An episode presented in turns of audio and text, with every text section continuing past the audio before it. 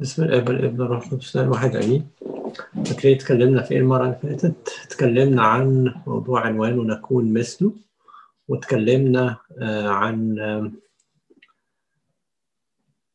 عن إزاي إن الغرض إن إحنا نشابه صورة ابنه. لو تفتكروا كده خدنا رسالة آية من كورنثوس الثانية الإصحاح الثالث عدد 18 لما قلنا إن إحنا ناظرين مجد الرب وجه مكشوف.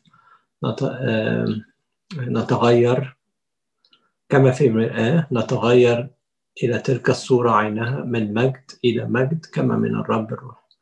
اتكلمنا باختصار كده إن حياتنا على الأرض عبارة عن تغيير من مجد إلى مجد علشان نشابه صورة ابنه. والله يستخدم كل الأمور علشان ده الخير والصالح لينا إن إحنا نتشابه مع صورة ابنه. لغاية ما نوصل السماء ونتغير ونلبس الجسد جسد القيامة نكتشف هناك الحقيقة العظيمة اللي كان هو شغال عليها في الأرض. أدركناها في أوقات أو ما أدركناهاش في أوقات تانية. إن إحنا سنراه كما هو مش في مرآة بقى. لأننا سنكون مثله هنبقى شبهه. وقلنا ساعتها إن كل واحد فينا هيبقى في أجمل صورة ممكن يبقى موجود عليها. هيبقى كل واحد فينا باسمه وبشخصيته بس على صورة المسيح بالظبط. وهنكتشف إن كل التغيير وكل الزمن اللي قضيناه على الأرض ما راحش. وحتى الأوقات اللي إحنا قلنا فيها إن هي ضاعت ما كانتش بتضيع. لكن كل واحد يتقي الله عملت الأوقات دي في حياته إنها غيرته علشان يشابه صورة المسيح. وكان فاضل حتة إزاي نعيش بقى بحسب الغرض ده هو زي ما قال في روميا لأن الذين سبق فعرفهم سبق فعرف فعر... سبق فعينهم ليكونوا مشابهين لصورة ابنه يكونوا مشابهين صورة ابنه. اتكلمنا في الحتة دي هي إنه الغرض إن إحنا نشابه صورة مين؟ صورة المسيح. وكان ناقصنا وده اللي الخدام عايزين نكمل فيه النهارده صورة ابنه دي هنعمل بيها إيه على الأرض؟ أو إزاي نحيا الحياة الجديدة في المسيح يسوع في حياتنا على الأرض وإزاي الحياة دي تصنع اختلاف في طريقة حياتنا وفي نوعية حياتنا وفي مواجهتنا للتحديات اللي بنمر بيها. هتفرق في إيه؟ ده اللي أنا عايز أتكلم عنه شوية.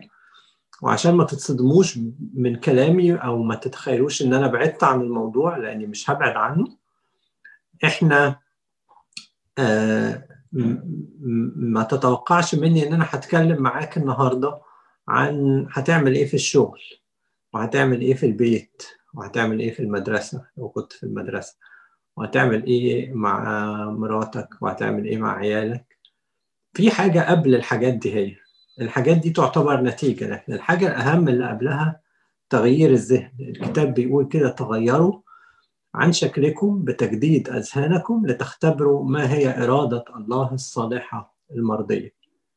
الكتاب دايما بيهدف إلى عملية تغيير الذهن من وراها تتغير كل حاجة بعد كده. فأنا اللي هتكلم عليه النهاردة بالأكثر هو تغيير المنطق. تغيير إزاي نغير ثقافة ذهننا من اتجاه مش مريح من اتجاه مش بحسب مشيئة الله لاتجاه آخر بيخدم مقاصد الله إن إحنا نشابه صورة ابنه ليه؟ لأني لو اتصالحت مع الغرض اللي أنا موجود علشانه أنا بعيش بحسب مشيئة الله وبعيش متصالح مع الغرض ده هو أدوق الابتهاج والفرح في حياتي لما تعيش ضد الغرض اللي انت مخلوق علشانه أو موجود علشانه كابن لله تلاقي دايما العثرة والتعب أذكر كده كنت حد بخدمه. خدمته سنين طويلة قوي وأنا مش عارف أساعده. مش عارف أساعده ليه؟ لأنه دايما بفاجئ بيه في حياته بياخد قرارات غبية. والقرارات دي أول واحد بيتاذي منها هو شخصيا. وبعد ما يتأذي يرجع لي ان هو تعبان. واحاول أساعده. أنت ليه عملت القرار ده؟ واحد اتنين تلاتة ما ينفعش صليت شفت مشيئة ربنا. وبعد سنين طويلة للأسف ده كان قلة إدراك مني. أدركت حاجة إنه المنطق اللي هو عايش بيه منطق مغلوط. اكتشفت إنه الولد ده كل اللي بيفكر فيه وكل اللي عايش علشانه عايش علشان عايز يوصل لحياة مريحة عايز يرتاح. لدرجة إن أنا لما الشريط اترسم قدام عينيا كده افتكرت حديث كان قاله لي من فترة طويلة قوي. قال لي كده بص أنا يعني إحنا مش عايزين نتعب كل التعب ده في الشغل الموضوع مش مستاهل وطبعا ده كلام برضه له بريق روحي بشكل ما. الموضوع مش مستاهل أنا يعني عايز أوصل لسن معين 40 سنة 42 سنة. يبقى عندي مبلغ كويس في البنك أحطه وآخد الفوائد بتاعته وأعيش حياة مريحة وكريمة. ده المنطق اللي هو عايش علشان يريح نفسه. أنا بح... أنا بس بضرب لكم مثال إزاي لما الواحد يبقى المنطق الأساسي عنده غلط كل حاجة تتلخبط معاه. بيزد على منطق إن هو يريح نفسه ده المنطق المغلوط اكتشفت إن هو عايش بيه في كل حاجة في حياته عايز يريح نفسه.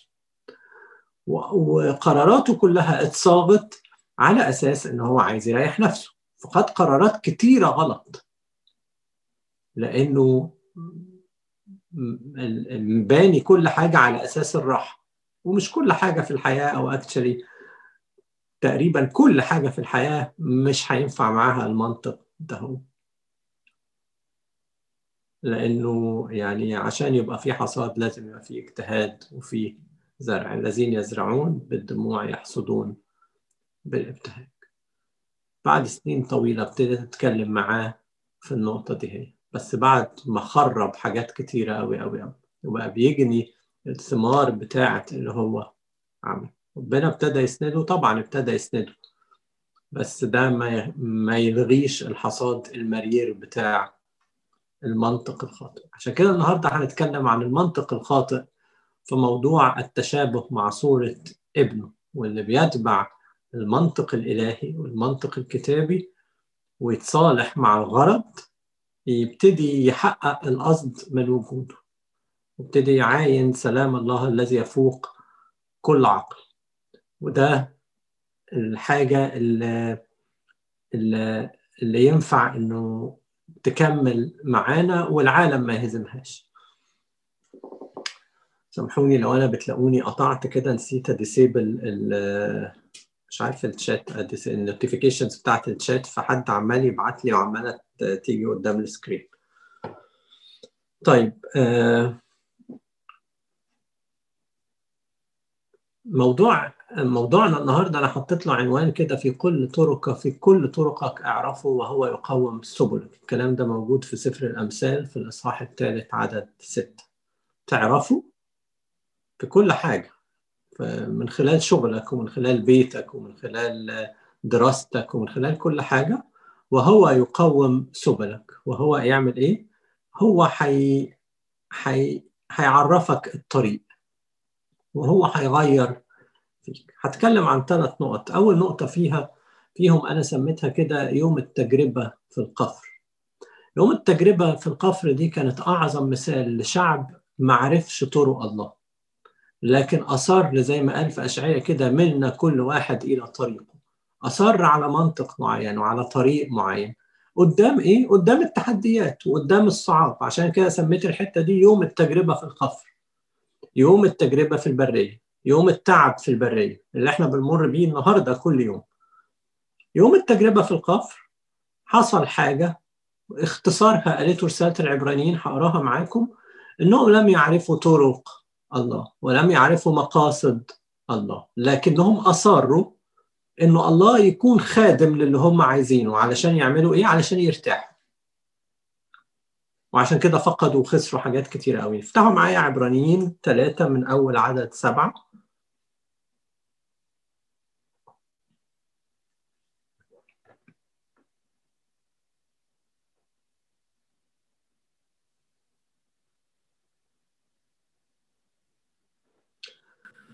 يقول كده لذلك كما يقول الروح القدس اليوم إن سمعتم صوته. اليوم لو سمعتوا صوته وده بداية الكلام اللي أنا عايز أتكلم فيه. هناك صوت في وسط التجربة في القفر. إن سمعتوا لا تقسوا قلوبكم. الشعب ده ما عملش كده. الشعب ده قسى قلبه. وأصر يعمل إيه؟ أصر يجرب ربنا. لا تقسوا قلوبكم كما في الإسخاط يوم التجربة في القفر. حيث جربني أباءكم اختبروني وأبصروا أعمالي أربعين سنة. خلي بالك جربني هنا غير يوم التجربة أو اختبروني وأبصروا أعمالي غير التجربة في القفر. هنشرحها كمان دقيقة لذلك مقدت ذلك الجيل وقلت إنهم دائما يضلون في قلوبهم ولكنهم لم يعرفوا سبلي. دايما قلبهم مليان ضلال مش مرة واحدة كل مرة. في كل تجربة في القفر يضلون في قلوبهم. كل ما تحصل حاجة يضلون في قلوبهم. والنتيجة كده إن هم ما يسمعوش الصوت. وده يبقى نتيجته إيه؟ إنهم لم يعرفوا سبل حتى أقسمت في غضبي لن يدخلوا راحتي. انظروا أيها الإخوة أن لا يكون في أحدكم قلب شرير بعدم إيمان في الارتداد عن الله الحي. أنا كل اللي هعمله في النقطة دي هي ناخد معاكم المواقف اللي حصل فيها الكلام ده في العهد القديم أو بعضها افتحوا معايا سفر الخروج الإصحاح ال 17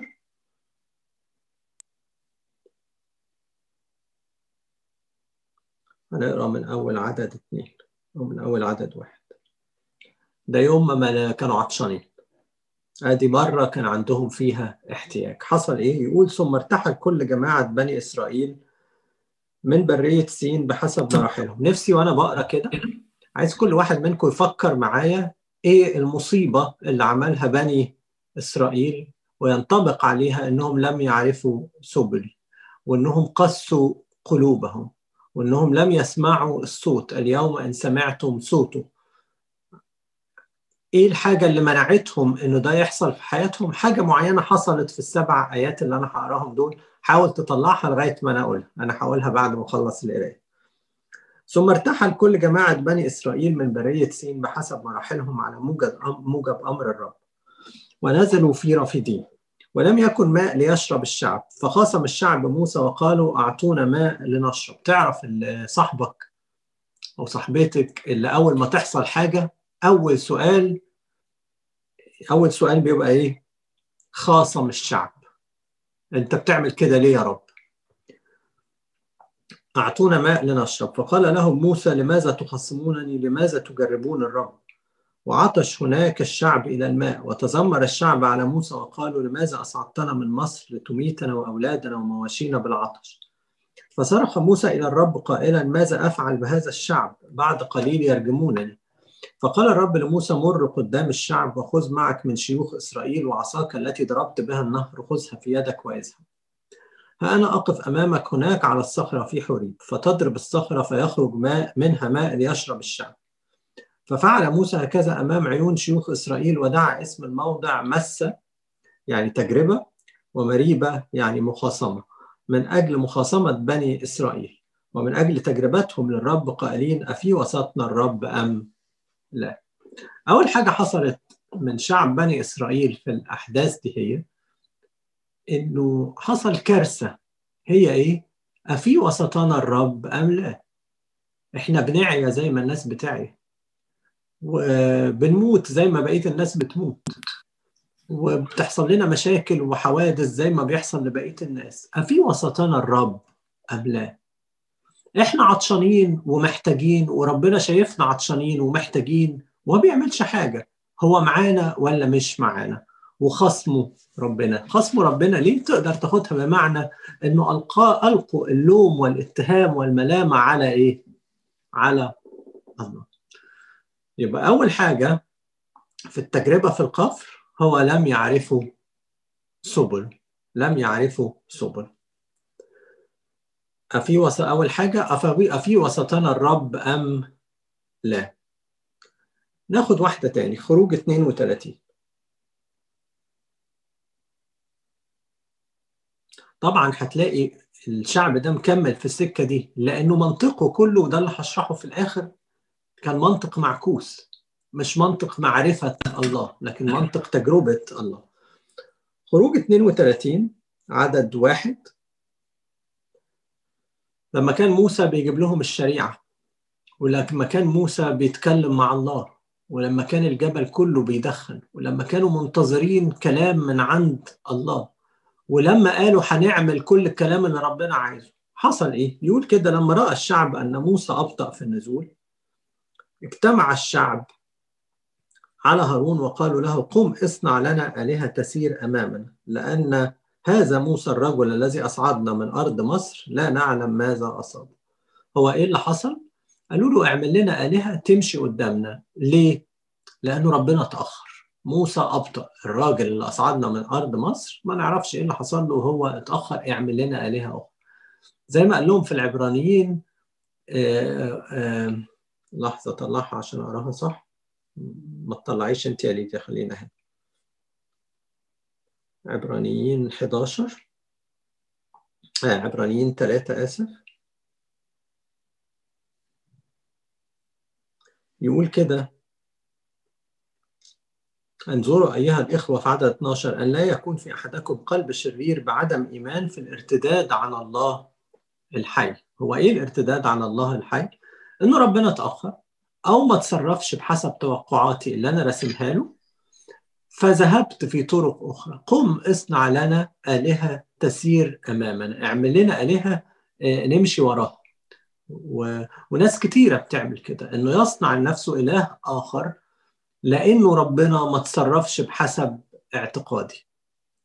ربنا تأخر عليا في الأمر ده. ربنا تأخر عليا بالأمر ده. أنا بشوف لنفسي طريقة أخرى أشبع نفسي في الأمر. ده هو بغض النظر إذا كانت دي طريقة الله أم مش طريقة الله. وناس كتيرة قوي بتعيش الحاجة دي هي وهي مش دريانة كده إنها بتحرم نفسها من اللي نازل من على الجبل.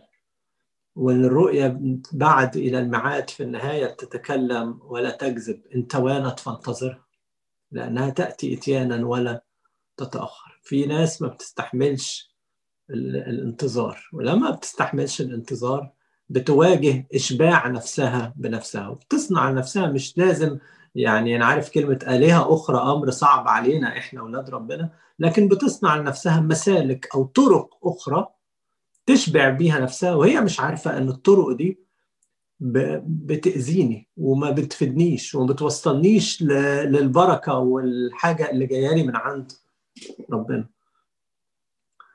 ناخد حادثة ثالثة في سفر العدد الإصحاح ال 14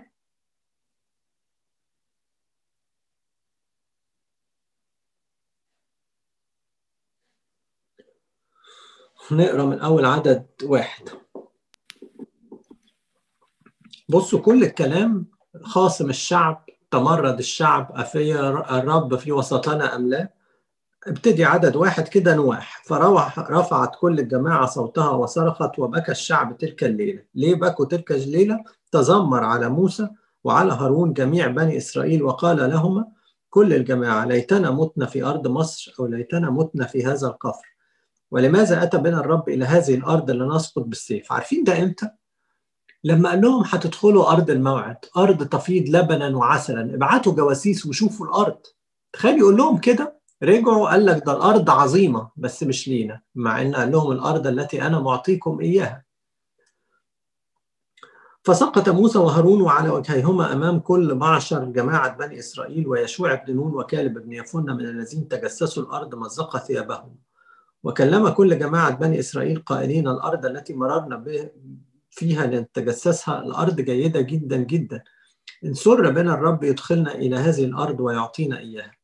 أرضا تفيض لبنا وعسلا إنما لا تتمردوا على الرب ولا تخافوا من شعب الأرض لأنهم خبزنا قد زال عن قد زال عنهم ظلمهم والرب معنا لا تخافوا ولكن قال كل الجماعة أن يرجم بالحجارة ثم ظهر مجد الرب في خيمة الاجتماع لكل بني إسرائيل وقال الرب لموسى حتى متى يهينني هذا الشعب وحتى متى لا يصدقونني؟ بجميع الآيات التي عملت في وسطهم طب هو ربنا عمل في وسطهم آيات ولا لا؟ ربنا عمل معايا ومعاك آيات ولا لا؟ حقيقي عشان نبقى عادلين لازم نبقى عارفين إنه الإجابة آه وآه كتير قوي. يقول لك كده عنهم إنه لما كانوا في البرية قال لهم ربنا كده ثيابك لم تبلى عليك. الكلام ده كان في سفر التثنية.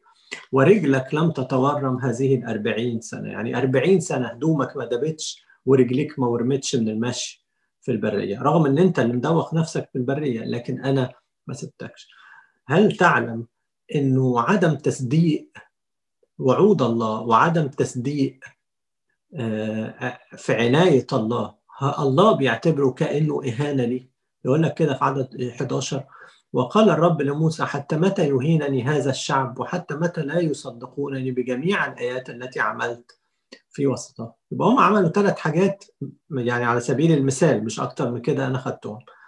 شكوا في وجود ربنا في وسطهم ومعيته ليهم. شكوا في تأخر الرب وعدم إفاءه لمطالبهم فعبدوا آلهة أخرى أو ارتدوا على الله الحي زي ما قالت رسالة العبرانيين.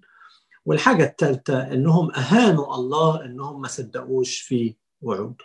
وعوده اللي كانت ببساطة هي دخول أرض الموعد. مع إنهم اختبروه وأبصروا أعماله أربعين سنة. وكان مفروض إن هو بيعمل كل الأعمال دي معاهم عاملة زي الاختبارات اللي بنمر بيها الاختبارات الروحية اللي بنمر بيها علشان يعرفوه. لكن هم استخدموا الاختبارات دي علشان يجربوه مش علشان يعرفوه. يعني إيه؟ يعني ربنا بيعمل معانا. تعالى بقى لكل مواطن حياتك حياتك الروحية والجسدية والنفسية ربنا بيعمل مع كل واحد فينا حاجات إحنا بنسميها اختبارات روحية. علشان إيه؟ عشان يعرفك بشخصه زي ما جه المسيح على الأرض وعمل معجزات كتيرة. عشان يوري الناس إنه الإله الشافي. بس هو عايز الناس تعرف إيه؟ إنه بيشفي. لأنه على قد ما شاف ناس في ناس تانية ما اتشافتش. حتى اللي اتشافوا ماتوا بالمرض بعد كده. لكن هو عايز يقول عن نفسه يعرف نفسه إن هو الإله اللي بيشفي. ده طبيعة الله. فربنا بيعمل معهم أمور عظيمة من أجل إنهم يعرفوه. ويثقوا فيه ويقربوا منه. الموضوع ما كانش بالنسبة لهم كده. وده المنطق اللي بقول لكم عليه. هم كل اللي بيفرق معاهم أمور حياتهم وراحتهم. فبقى استخدامهم لله من أجل تجربته. أنت تعمل كده إحنا معاك. ما تعملش كده يبقى الرب في وسطنا أم لا؟ يبقى نهينك بعدم تصديق وعودك. يبقى نرتد إلى طرق أخرى ونمشي في سكك تانية لأنه أنت ما مش مش ماشي بحسب الخطة اللي إحنا راسمينها مش الخطة اللي أنت راسمها. في فرق كبير قوي. لما تبقى مناطق حياتنا كلها مناطق نلاقي فيها اختبارات مباركة فنعرف الله أكتر عن إنه نفس المناطق دي هي اللي هي الشرب والأكل واللبس والفسح والمدرسة والخروج والجامعة وكل حتة دي تبقى مناطق لتجربة الرب. في فرق إنه احتياجاتي تبقى حاجة أبارك بيها الرب لأني بختبر معيته وبختبر عمله عن إن تبقى احتياجاتي دي منطقة بيتجرب بيها الرب كل يوم. لو هي منطقة لاختبار عمل النعمة والاختبار عمل الله ينطبق علينا المكتوب في تلك الآيات. ناظرين مجد الرب وجه مكشوف. ناظرين في مرآة. نتغير إلى تلك الصورة عينها. في كل موقف في كل طرقك اعرفه في كل حادثة من أحداث حياتك. هو ده الإنسان الجديد. يروح للمسيح ويتقابل معاه ويتشكل بحسب صورته ويتغير إلى تلك الصورة عينها غير بقى اللي المسيح خادم لاحتياجاته. أنت يا رب ما عملتش ما بعرفكش أكتر لأن كل حادثة في حياتي وكل تشالنج في حياتي بحوله لمنطقة لتجربة الرب فأخسر بيها المعرفة وأخسر بها الخضوع لروح لصوت الروح القدس واخر أخسر فيها الاقتراب إلى الله. بالعكس كل حادثة بتبعدني وبتشككني. إذا كنت بتقول أنت معانا ولا مش معانا بدل ما تختبر معيتي بتصنع فارق في الأحداث ولا لأ. أنا النهارده تحت تعب من احتياج معين والرب أبطأ موسى أبطأ في النزول. عندي ال ال ال يعني الاثنين اوبشن إن أنا أروح لله وأختبر معيته في وسط احتياجي وأشوف النعمة هتعمل إيه ومش قادر أقول لك النعمة ممكن تعمل إيه. وأختبر أمور مباركة وعظيمة في حياتي هنا على الأرض. أو اوبشن تاني إنه يبقى لسان حالي أفي وسطنا الرب أم لا. أو إن أنا أرتد إلى طرق أخرى. أعرف أحد الخدام مشي في طريق الزنا يعني بعد ما ابتدى خدمة يمكن بخمس أو سبع سنين ومكمل فيه لمجرد إن هو شاف إنه الرب تأخر عليه في موضوع الارتباط فعبد آلهة أخرى فصنع لنفسه مسالك أخرى. يبقى نقف عند الحتة دي قبل ما ننقل على النقطة اللي بعدها. الغرض إن أنا أتعلم سبله. عشان كده قال لهم نرجع لعبرانيين 11 كده عايزكم بس تحطوا عينكم على الآية دي هي. معلش أنا بقرأ آيات كتير بس ما بعملش كده غير في اجتماع الخدام عارف إن أنتوا ايديكم خفيفة في الإنجيل عبرانيين ثلاثة وتقدروا تتحركوا معايا بسرعة وما تعبش نفسي قوي إن أنا أشرح كل آية أكتر من اللازم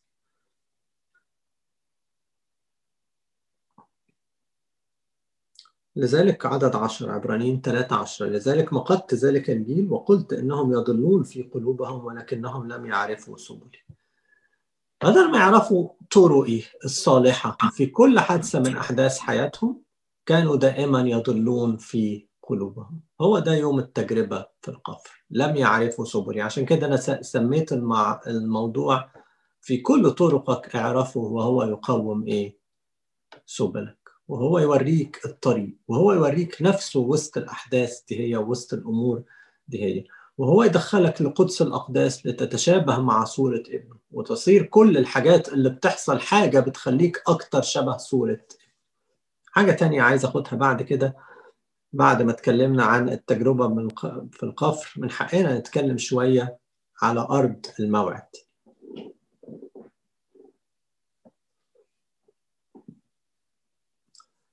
أرض الموعد بالنسبة لنا هي الحياة الأبدية. والحياة الأبدية قلنا إن أعظم حاجة هتحصل فيها إن إحنا هنراه كما هو وهنكون مثله. وإن إحنا عايشين جزء من الحياة الأبدية هنا على الأرض إن إحنا في ناظرين في مرآة نتغير إلى تلك الصورة عينها يعني إحنا الحياة الأبدية قال عنها الكتاب كده هذه هي الحياة الأبدية أن يعرفوك أنت أيها الإله الحقيقي ويسوع المسيح الذي أرسلته. يعني إحنا عايشين جزء من الحياة الأبدية النهارده. بنختبره بنختبر وإحنا بنتغير ونحقق الغرض ونشابه صورة ابنه.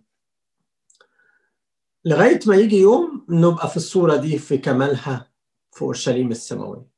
لكن الحقيقة وإحنا على الأرض هنا وهو ده اللي يهمنا نتكلم فيه النهارده مش بينفع نختبر التغيير وإحنا بنشابه صورة ابنه أو مش بنقدر نختبر الدخول إلى الحياة الأبدية وندوقه كل يوم في حياتنا إلا بالإيمان.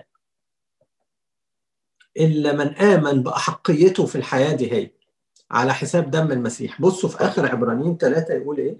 عدد 18 ولمن أقسم لن يدخلوا راحته إلا للذين لم يطيعوا فنرى أنهم لم يقدروا أن يدخلوا لعدم الإيمان. ما دخلوش ليه؟ ما دخلوش ليه أرض الموعد؟ لعدم الإيمان. عدم الإيمان بإيه؟ آخر آخر الإصحاح عدم الإيمان بإيه؟ عدم الإيمان بأنهم هيدخلوها تخيل كده إنهم ما دخلوش إلى الراحة لأنهم ما أمنوش إنهم مستحقين إنهم يدخلوا إلى الراحة. ما هو وعد كده قال لهم أرض كنعان التي أنا معطيها لكم. فتخيل كده في ناس كتير قوي مش بتدخل وت... و... تختبر الحياة الأبدية يوميا في حياتها لأنها مش مؤمنة بأحقيتها في الدخول لعدم الإيمان وده أنا نفسي أتكلم عنه شوية لأنه إذا كان الدخول بالإيمان فتجربة الله في العيان هي عكس الإيمان تأتي بالعكس اللي هو إيه؟ قساوة القلب وده اللي ناس كتيرة مش بتدركه إنه كل مرة بتستسهل فيها النغمة اللي من عند إبليس هو الرب في وسطنا أم لا؟ كل مرة بتستسهل فيها وبستسهل فيها أن أنا أريح نفسي بمسالك أخرى أو بآلهة أخرى كل مرة بعمل فيها حاجة من الحاجات دي هي؟ أنا مش عارف إنه ده مع الوقت بيعمل قساوة في القلب. الله أعلم القساوة دي ينفع ترتد ولا لأ. قال عنهم كده أنهم دائما يضلون. اللي دائما يضلون دول ابتدوا الضلال بمرة وبمرتين وبثلاثة وكل مرة يحطوا ربنا في التجربة نكمل بالإيمان ولا تريحنا بالعيان؟ إحنا عايزينك تريحنا بالعيان مش عايزين نعرفك. فتلاقي قساوة القلب دي هي حاجة بتحصل تدريجيا. تبتدي إرادية إن قال لهم كده اليوم إن سمعتم صوته فلا تقسوا قلوبكم. تبتدي إرادية إن أنا ما بسمعش الصوت من خلال اللي بيحصل حواليا. ما بسمعش ربنا عايز يقول إيه. فتبتدي تتنقل إن هي تبقى قساوه حقيقيه إن أنا ما بقتش عارف أسمع صوت ربنا. زي ما قال في روميا كده أسلمهم إلى ذهن مرفوض إن أنا مش سامع ما بقتش عارف أسمع. من كتر ما إبليس جرني في سكة كلام مش من عند الله. طب إيه أساس القصة دي؟ قساوة القلب وعدم الاستماع جاي منين؟ عايز عايزكم تفكروا معايا شوية فيها لأنه الحتة دي بتدوخ ناس كتير قوي. افتحوا معايا غلطية ثلاثة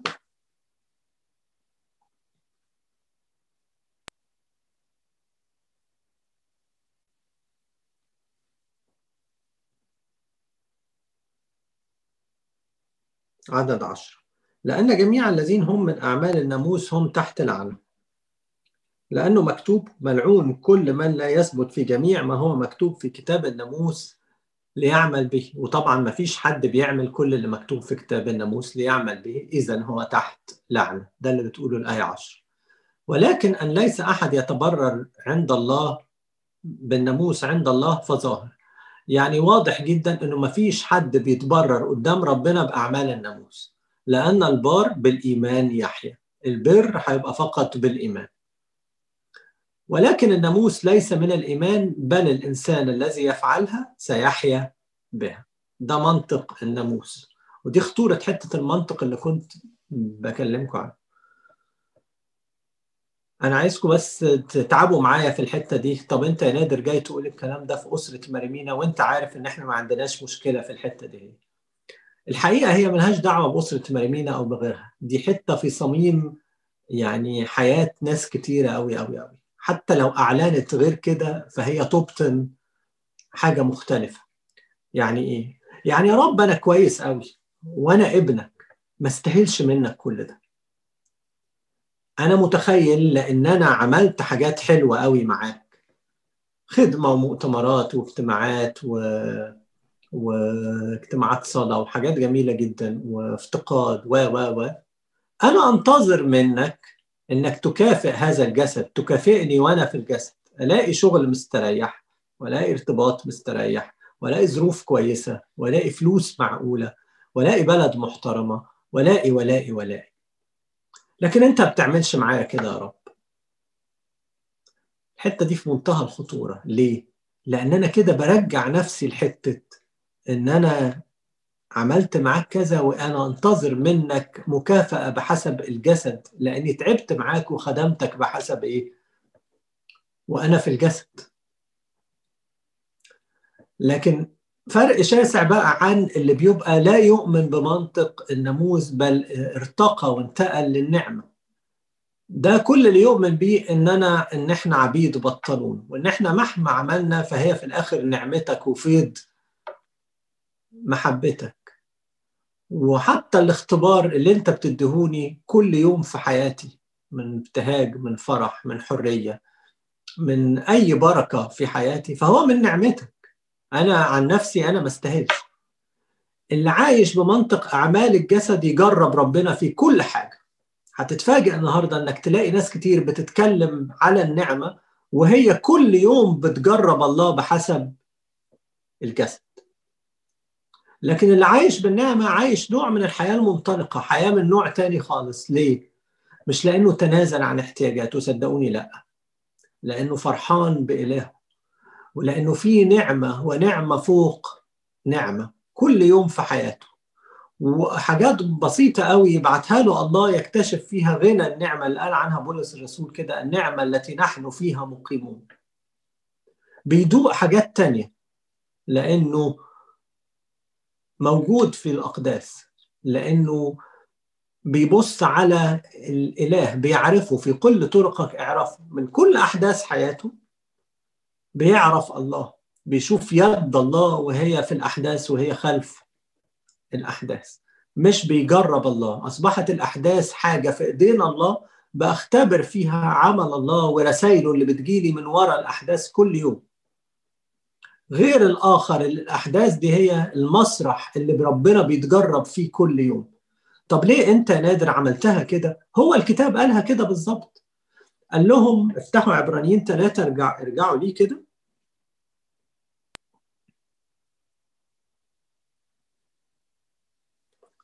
الآية دي مهمة أوي أوي أوي. آية 8 فقال لا تقسوا قلوبكم كما في الإسخاط يوم التجربة في القفر. حصل إيه يوم التجربة في القفر اللي أنا حكيت لكم حكايتها دي هي؟ حيث جربني أباءكم. جربني مين؟ الأباء بتوعكم. اختبروني وأبصروا أعمالي أربعين سنة. يعني في في نفس البرية دي هي الآباء بتوعكم جربوني تجربة وحشة قوي وتمردوا عليا وسخطوا في قلوبهم. مع إن نفس البرية دي هي اللي اختبروا فيها أعمالي أربعين سنة. اختبروني وأبصروا أعمالي أربعين سنة. ده اللي بيخليني أجمع بين الاثنين مع بعض وأقول إنه نفس الحاجات ينفع الله يستخدمها لأن أنا أعرفه أكتر وأختبر أعماله أكتر أو إن أنا أجربه أكتر. ده حاجة في الذهن بقى. عشان كده كنت بقول لكم الكتاب قال تغيروا عن شكلكم بتجديد. أذهانكم. اللي, ماسك في ربنا واللي, واللي دخوله إلى الأقداس أمر سهل وبيتم كتير هو ده اللي غرضه إنه يعرف الله ويشابه صورة ابنه. هو ده اللي ربنا بيبعت له رسائل من جوه كل حاجة بتحصل في حياته. هو ده اللي بيتغير من مجد إلى مجد إلى تلك الصورة عينها ده يختلف تماما عن الشخص اللي كل ما تحصل حاجة يجرب بيها الله. وأنا اللي عايز أتعلمه وأنبه أذهانكم ليه؟ انتبه إن ربنا عايزك تمر باختبارات رائعة فتعرفه أكتر. مش تجرب أنت الله في أمور في نفس أمور حياتك فتتعثر أكتر. فرق شاسع جدا. أرض الموعد بتدخل بالإيمان مش بالعيان وده اللي خلاني ابتدي لكم الكلام ده هو بفكرة الإيمان والعيان والدخول إلى أرض الموعد. أرض الموعد بتتدخل بالإيمان وليس بالعيان. لو هتمشي بحسب العيان يبقى أنت في حالة تجربة الله. لو بحسب الإيمان فأنت في حالة اختبارات مع الله. عشان كده في الآية اللي إحنا قريناها دي اختبروني وأبصروا أعمالي دي آية جميلة. إن أنت بتلمس يد الله. الجزء الأولاني من الآية وحش. ليه؟ جربني أباءكم. إنه أباءكم بعملوا إيه؟ جربوني. تذمروا عليا وسخطوا عليا ليه؟ لأنهم متمسكين بالعيان. يعني خليني أقول لك من الآخر كده. لو خدت العيان شرط لإنك تعرفه أنت دخلت في كونفليكت كبير قوي مع ربنا. لكن لو العيان أحد طرق اللي ربنا بيخليك تلبس إيده في حياتك فتعرفه أكتر أنت كده ماشي في تقدمك الروحي. يعني أنا رب مش هعرفك لو أنت ما حققتش أمور معينة في العيان ربنا مش كده. حاجات بيحققها وحاجات مش بيحققها علشان أعرفه أكتر وعشان أقترب إليه أكتر. ده منطق مختلف تماما إن أنت تعيش بيه في حياتك. منطق الإيمان وليس منطق العيان. وسر الإيمان إيه؟ إن أنا مصدق في البركة ومصدق في المعية ومصدق في النعمة. آخر حاجة أختم بيها النهارده قال عنها برضو في العبرانيين هنا الدخول إلى راحته. بصوا بيقول إيه في آخر الإصحاح؟ ولمن أقسم لن يدخلوا راحته إلا للذين لم يطيعوا يطيعوا فنرى أنهم لم يدخلوا لسبب عدم الإيمان. هنا الراحة هتكلم فيها عن يعني نوعين من الراحة. طبعا موضوع الراحة ده أطول من كده بكتير بس أنا هقول حاجات قصيرة قوي هنا. هناك راحة نهائية راحة كمان للجسد الجسد المتعب المنهك. دي أشبه براحة السبت. راحة السبت إمتى الله استراح استراح في اليوم السابع اللي هي تشبهت في ناموس موسى بالسبت؟ استراح لما أكمل العمل. الله لا يستريح إلا لما يكمل عمله. عشان كده يسوع وهو على الأرض ما كانش بيستريح وابن الإنسان ليس له أين يسند رأسه. ليه؟ لأنه هو نفسه قال أبي الآن يعمل وأنا إيه؟ أعمل. اعملوا دام نهار. أنا بشتغل الله بيشتغل. ليه؟ لأنه الإنسان ساقط. يبقى لغاية ما يحصل قد أكمل على الصليب لازم يفضل إيه؟ يعمل لأنه العمل لم يكتمل. فهو شغال والآب شغال علشان الإنسان تعبان. وده نوع من الراحة مش هيتحقق في حياتنا غير في اورشليم السماوية. حرفيا في أورشليم السماوية. مش هيحصل هنا. فأوعى تكون منطق الحياة بتاعتي اللي هو اتكلمنا عليه من شوية اللي هو منطق العيان إن أنا عايز أرتاح هنا. مش عايزه يعني عايزين نبقى متصالحين مع الحقيقة دي هي إنه يعني الراحة هنا مؤقتة وليمتد ومحدودة وهي تنحصر في مجموعة اختبارات مع الله هنا. لكن راحة دائمة هنا ما فيش. عشان كده قال في سفر الرؤيا 14 كده اللي يفتح معايا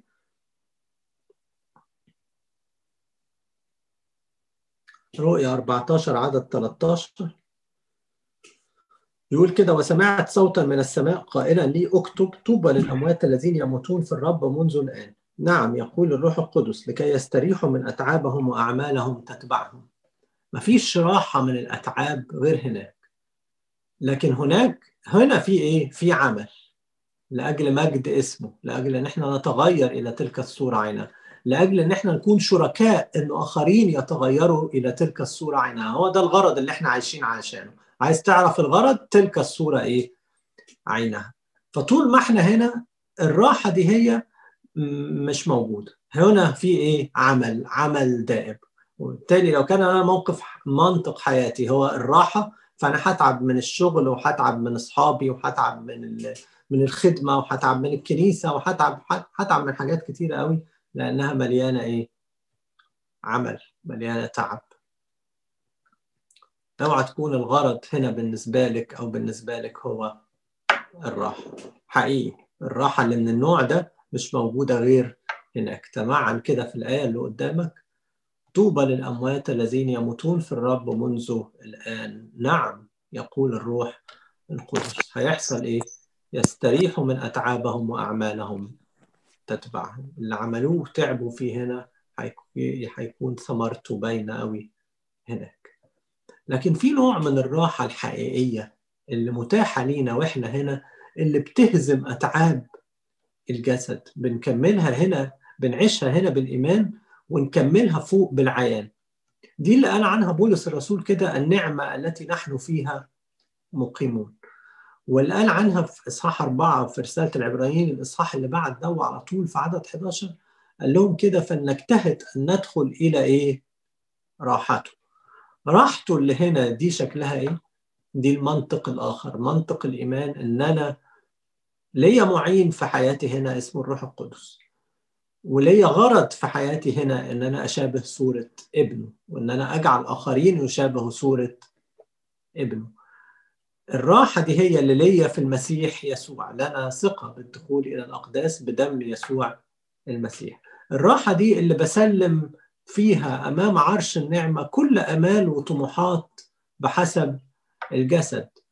أخدها عنده أخد توقعاتي اللي كنت زمان بجرب بيها الله أحطها قدامه وأستسلم وأنا قاعد معاه لاختبارات معيته. يعني كأنك اديته كل اللي أنت بتفكر فيه وخدت منه الصالح اللي هو عايزه ليك من اللي كنت بتفكر فيه أو ما كنتش بتفكر فيه. ما عدتش بجربك تاني يا رب. خد. كنت عايز يا رب مرض يخف. كنت عايز يا رب شوية فلوس أكتر شوية. كنت عايز حياة مريحة أكتر شوية. كنت عايز يا رب خدمة غير اللي أنا بخدم فيها دي. وأقعد أمام الله وهو يبعت لي اللي من عنده. هو. مع بولس مرة قال له كده تكفيك إيه؟ نعمتي. يمكن الشوكة تفضل لكن هيبقى في حاجات أعظم من الشوكة. أبونا متى السكين كان بيقول أنه جسدي الذي هدته الأيام والسنين صار حلول الآب والابن معايا لأنه قال كده الذي يحبه يحب أبي وإليه نأتي وعنده نصنع منزلا. كان بيقول كده. اللي بيختبر الاختبار ده هو معية الآب والابن بيهزم حتى أتعاب الجسد. اختبر اختبار من نوع تاني. في ناس بتختبر الشفاء بحسب الجسد لكن كله لمجد اسمه لأجل أن إحنا وآخرين نشابه تلك الصورة إيه؟ عينها من الرب الروح. بختبر أنه هو إله راعي. طبعا يعني الدخول إلى راحته ده راحة الله أمر عظيم جدا ومتاح لينا من الآن. لكنه بيحتاج عملية تجديد للذهن زي ما قلت في الأول إن أنا أشوف يعني إيه إن ذهني يتغير بدل ما كنت ماشي بمنطق التجربة أصبحت ماشي بمنطق إيه؟ المعرفة إن أنا عايز أعرفك أكتر يا رب. مش الغرض إن أنا أجربك أكتر الغرض إن أنا أعرفك أكتر. عرفني بنفسك بالطريقة اللي أنت عايز تعرفني بيها مش بالطريقة اللي أنا شارط عليك إن أنا أعرفك بيها. الفرق تلاقيه صغير في الكلمات لكنه شاسع في الحياة. ربنا يدينا كلنا إنه يعني نعيش الآية كده في كل طرقك أعرفه في كل طرقك أعرفه من خلال كل طرقك أعرفه لإلهنا كل المجد والكرامة من الان وإلى